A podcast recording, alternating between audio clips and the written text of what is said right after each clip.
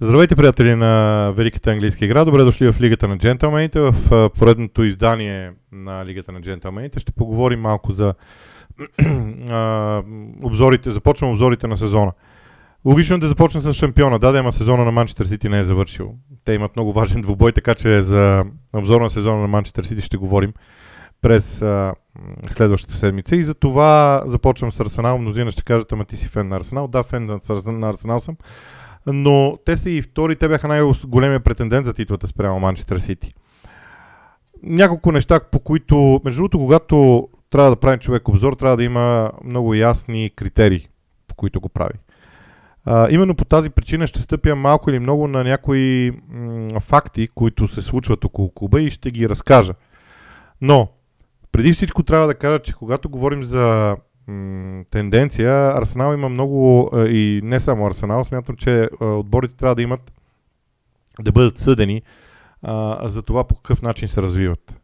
Защото Арсенал през а, сезон 2020-2021 имаше 61 точки спечелени. През сезон 2021-2022, което е миналия сезон, имаше 69, т.е. 8 точки повече. Сега през настоящия сезон, за да сме абсолютно точни. А, точките, които артилеристите имат, а, са 84, което означава 15 повече. Тоест, прогреса през този сезон е бил два пъти по-голям, отколкото прогреса през предходния, т.е. един сезон по-назад във времето. Тоест, това е нещо, което според мен много важно трябва да се отчете. Тоест, избухването, образно казано на, на Арсенал и преминаването на едно следващо ниво. На това станахме свидетели. В края ще говоря за очакванията за следващия сезон. Защо се получи това? От една страна имаме процес, който беше завършен окончателно според мен по изчистването на една много голяма част от футболистите, които а, бяха наследени от а, Микел Артета.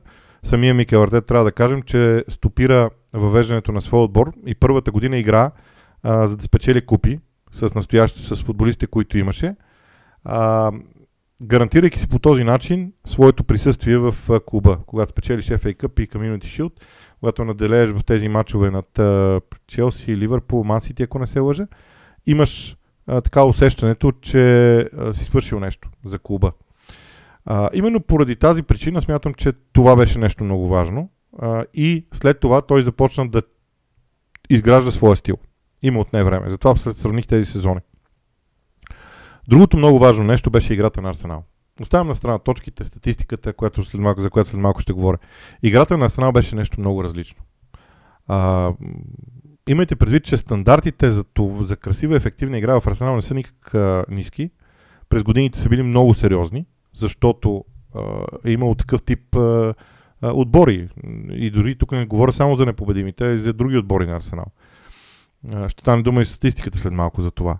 Но на мен ми се струва лично, че качеството на футбол, който Арсенал представи с и без топка, е много важно. Защото вижте, футбола вече е игра, много пъти сме говорили за това, игра с и без топка. И надолу това а, дърво може да се разклонява с топка, в коя третина, първа, своя средна противникова, без топка по същия начин. Във всяка третина какво се прави? Пресирали се, разигравали се и така нататък. И това своеобразно дърво може да стане различно. И стиловете на отборите се различават именно по това. Арсенал направи страхотен сезон именно в тази посока, като игра, като футбол. Сега, нека да кажем няколко неща, които според мен са много важни. Първо, Арсенал завършва в топ 4 за първи път от сезон 2016-2017. Сега сме 2022-2023, което означава 6 сезона за последните, това е всъщност много важна крачка. Да завършиш в топ 4 просто. Не само това, Арсенал имаше реалната възможност не само да се бори за титлата, а дори смятам и да я спечели. Защото Арсенал е бил 248 дни от сезона на първото място. Сравнен с само 41 за Манчестър Сити.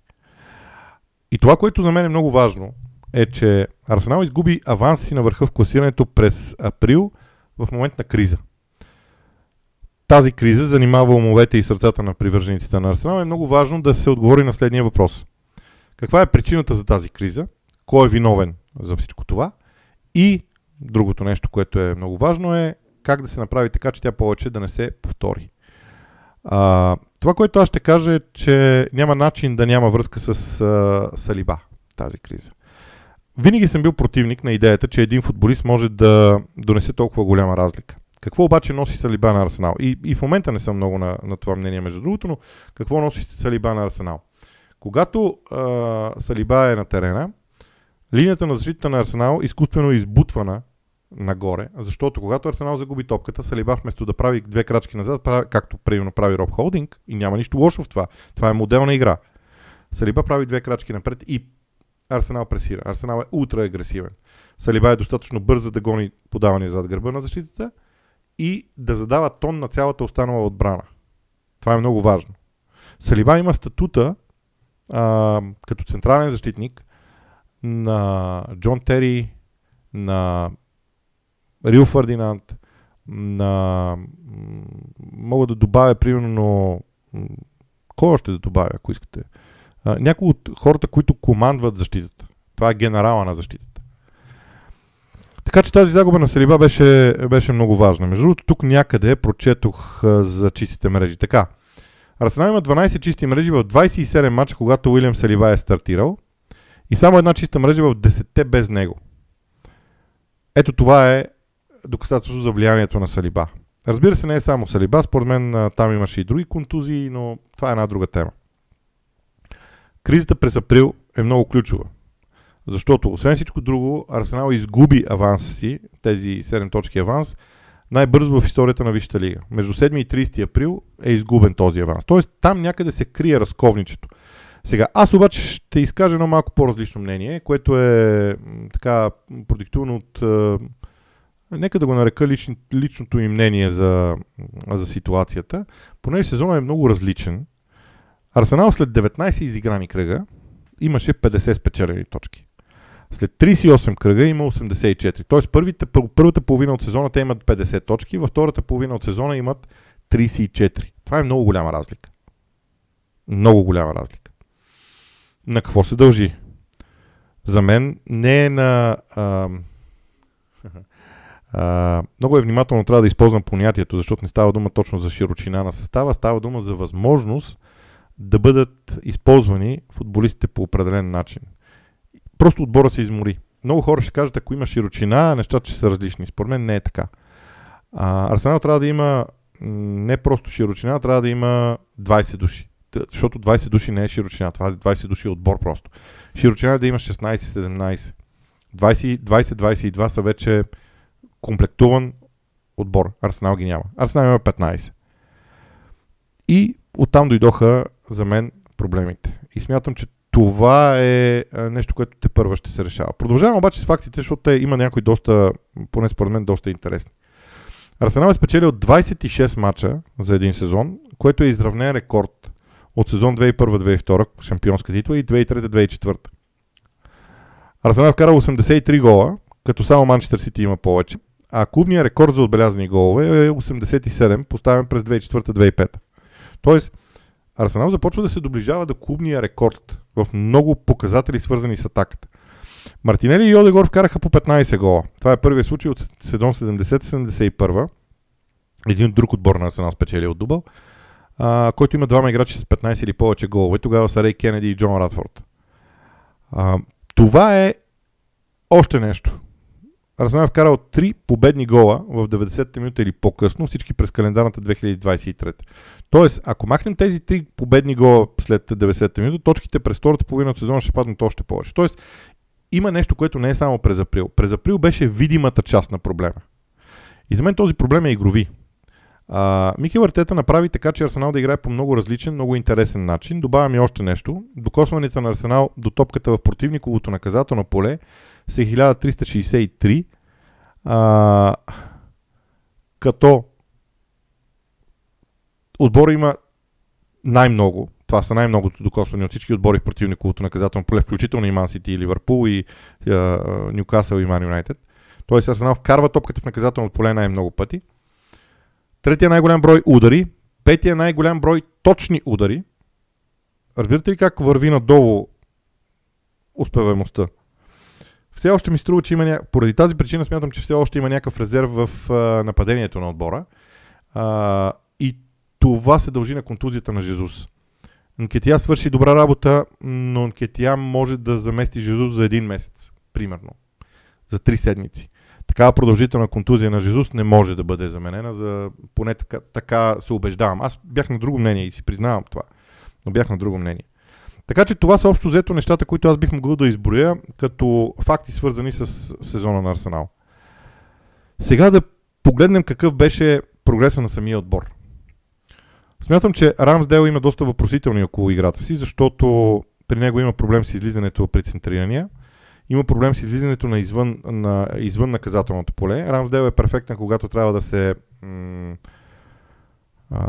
влезе в разиграване на топката, но когато Рамсдел трябва да вземе решение как да започне това разиграване на топката, т.е.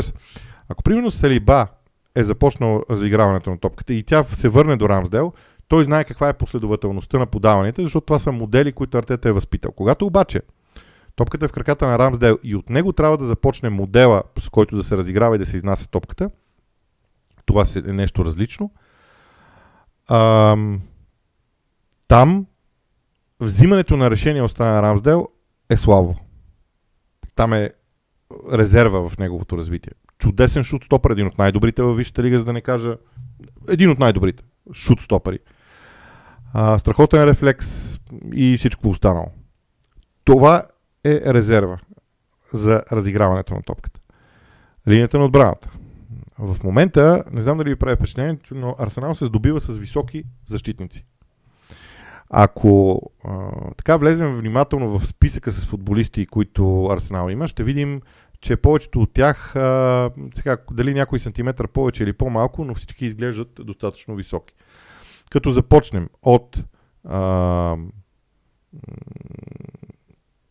примерно Уилям Салиба, Бен Уайт, Габриел Магаляеш, Якоб Ковиор, Роб Холдинг, Такхиро Томиясо. Това са високи хора.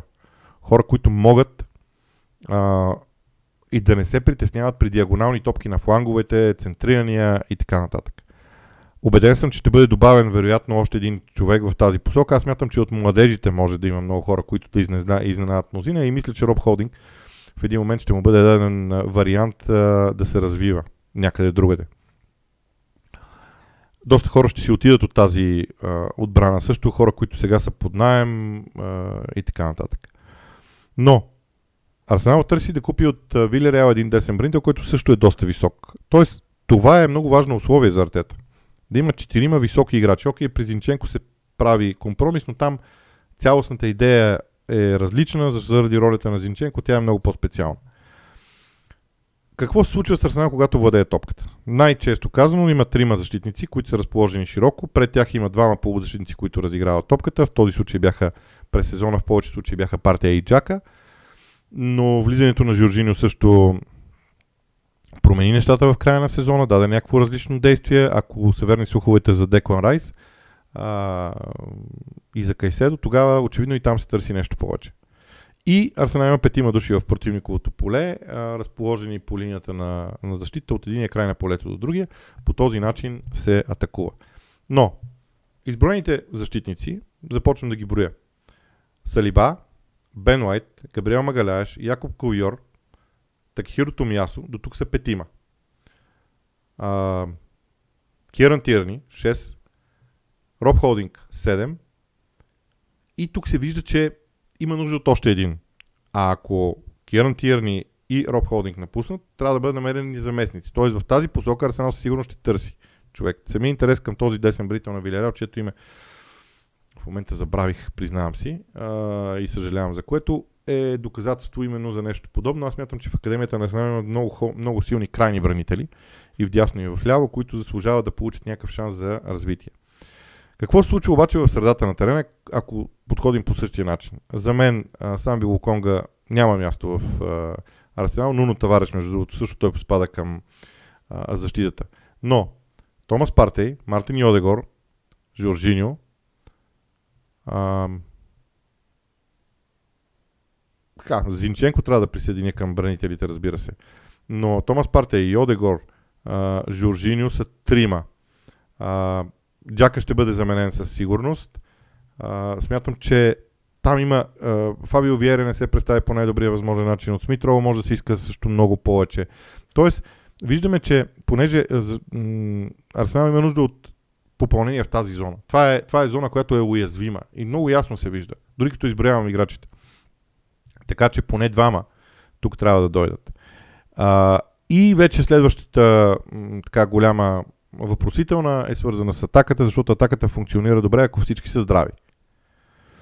А, ако не са, нещата не са чак толкова добри, но там има шестима. Може да ги изброим много лесно. Букайо Сака и Мартинели на двата фланга, Габриел Жезус като човек в центъра на атаката, но не точно като типичен централен нападател.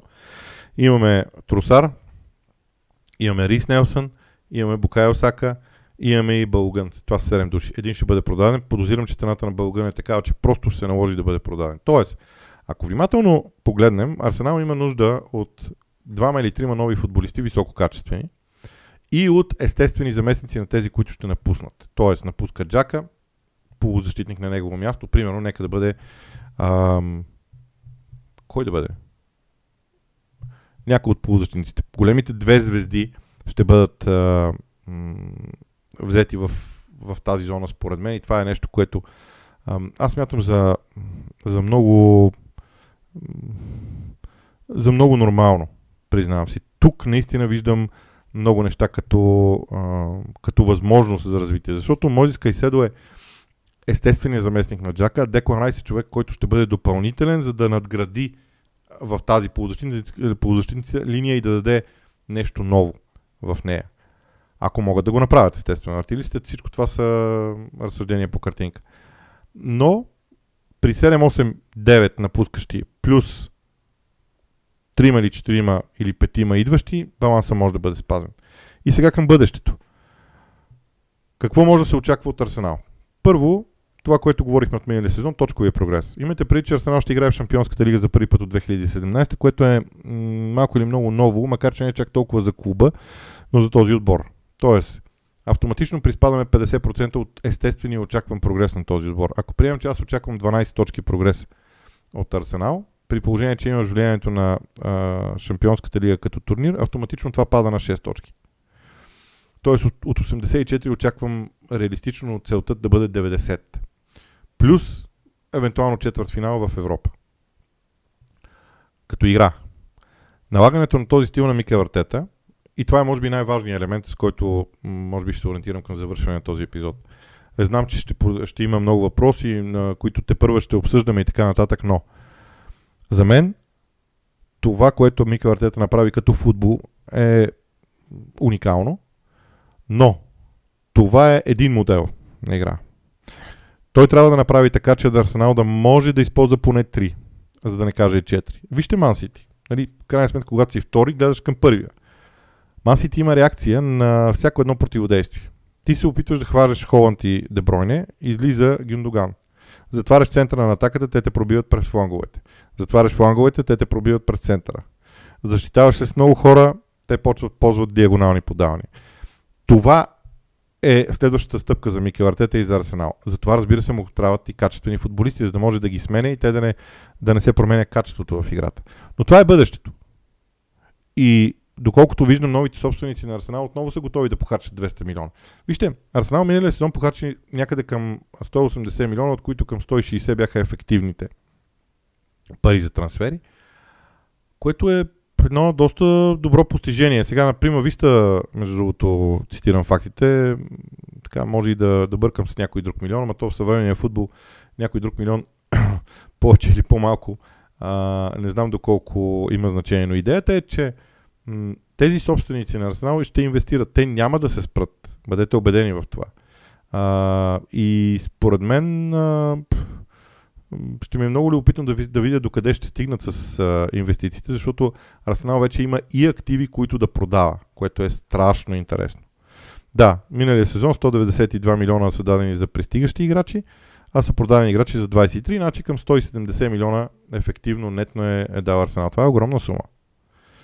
И ако още веднъж бъде инвестирана тази сума с а, връщането обратно в Шампионската лига, би следвало да, да се каже, че Арсенал може да си го позволи, то тогава наистина артилеристите би трябвало да стигнат до ниво 90 точки. Дали ще станеш шампион с 90 точки, вече никой не знае. Те с 98 може да не станеш. Но това ще кажа. Арсенал отново трябва да бъде в битката за титлата. И знаете ли защо? Защото никой не може да гарантира спечелването на тази битка. Белег за класа е когато си в тази битка. Ето, Манчестър Сити са в битката за титлата почти всеки един сезон, освен един, когато Ливърпул беше без, безапелационен. Но когато си в битката за титлата на 1 май, тогава е окей. Okay. Това е белека за един добър сезон. И аз очаквам това от Арсенал през следващия сезон. И разбира се, ще следим внимателно трансферите, ще видим докъде могат да стигнат те, какво могат да направят и така нататък. Надявам се, че ви беше интересно. Естествено, това, което казах, може да бъде детайлизирано, може да бъде доразвито още повече. Ще видим, ще гледаме през лятото. Има достатъчно начини да се свържете с мен, било под това видео в YouTube или в VBOX или в Gong. Gong има рубрика Питай Боби, може да се свържете с мен. Аз ще се опитам да отговарям сравнително ритмично на всичко това. Така че това е от мен за сезона на страна. Очаквайте и други подобни епизоди. В петък ще има традиционния лайв. Може би ще го направя малко по-рано, защото имам служебни ангажименти в телевизията. Но дали ще бъде в 11.30 или в 12 те първа, аз ще реша. Е, до тук, както се казва, приятен ден на всички.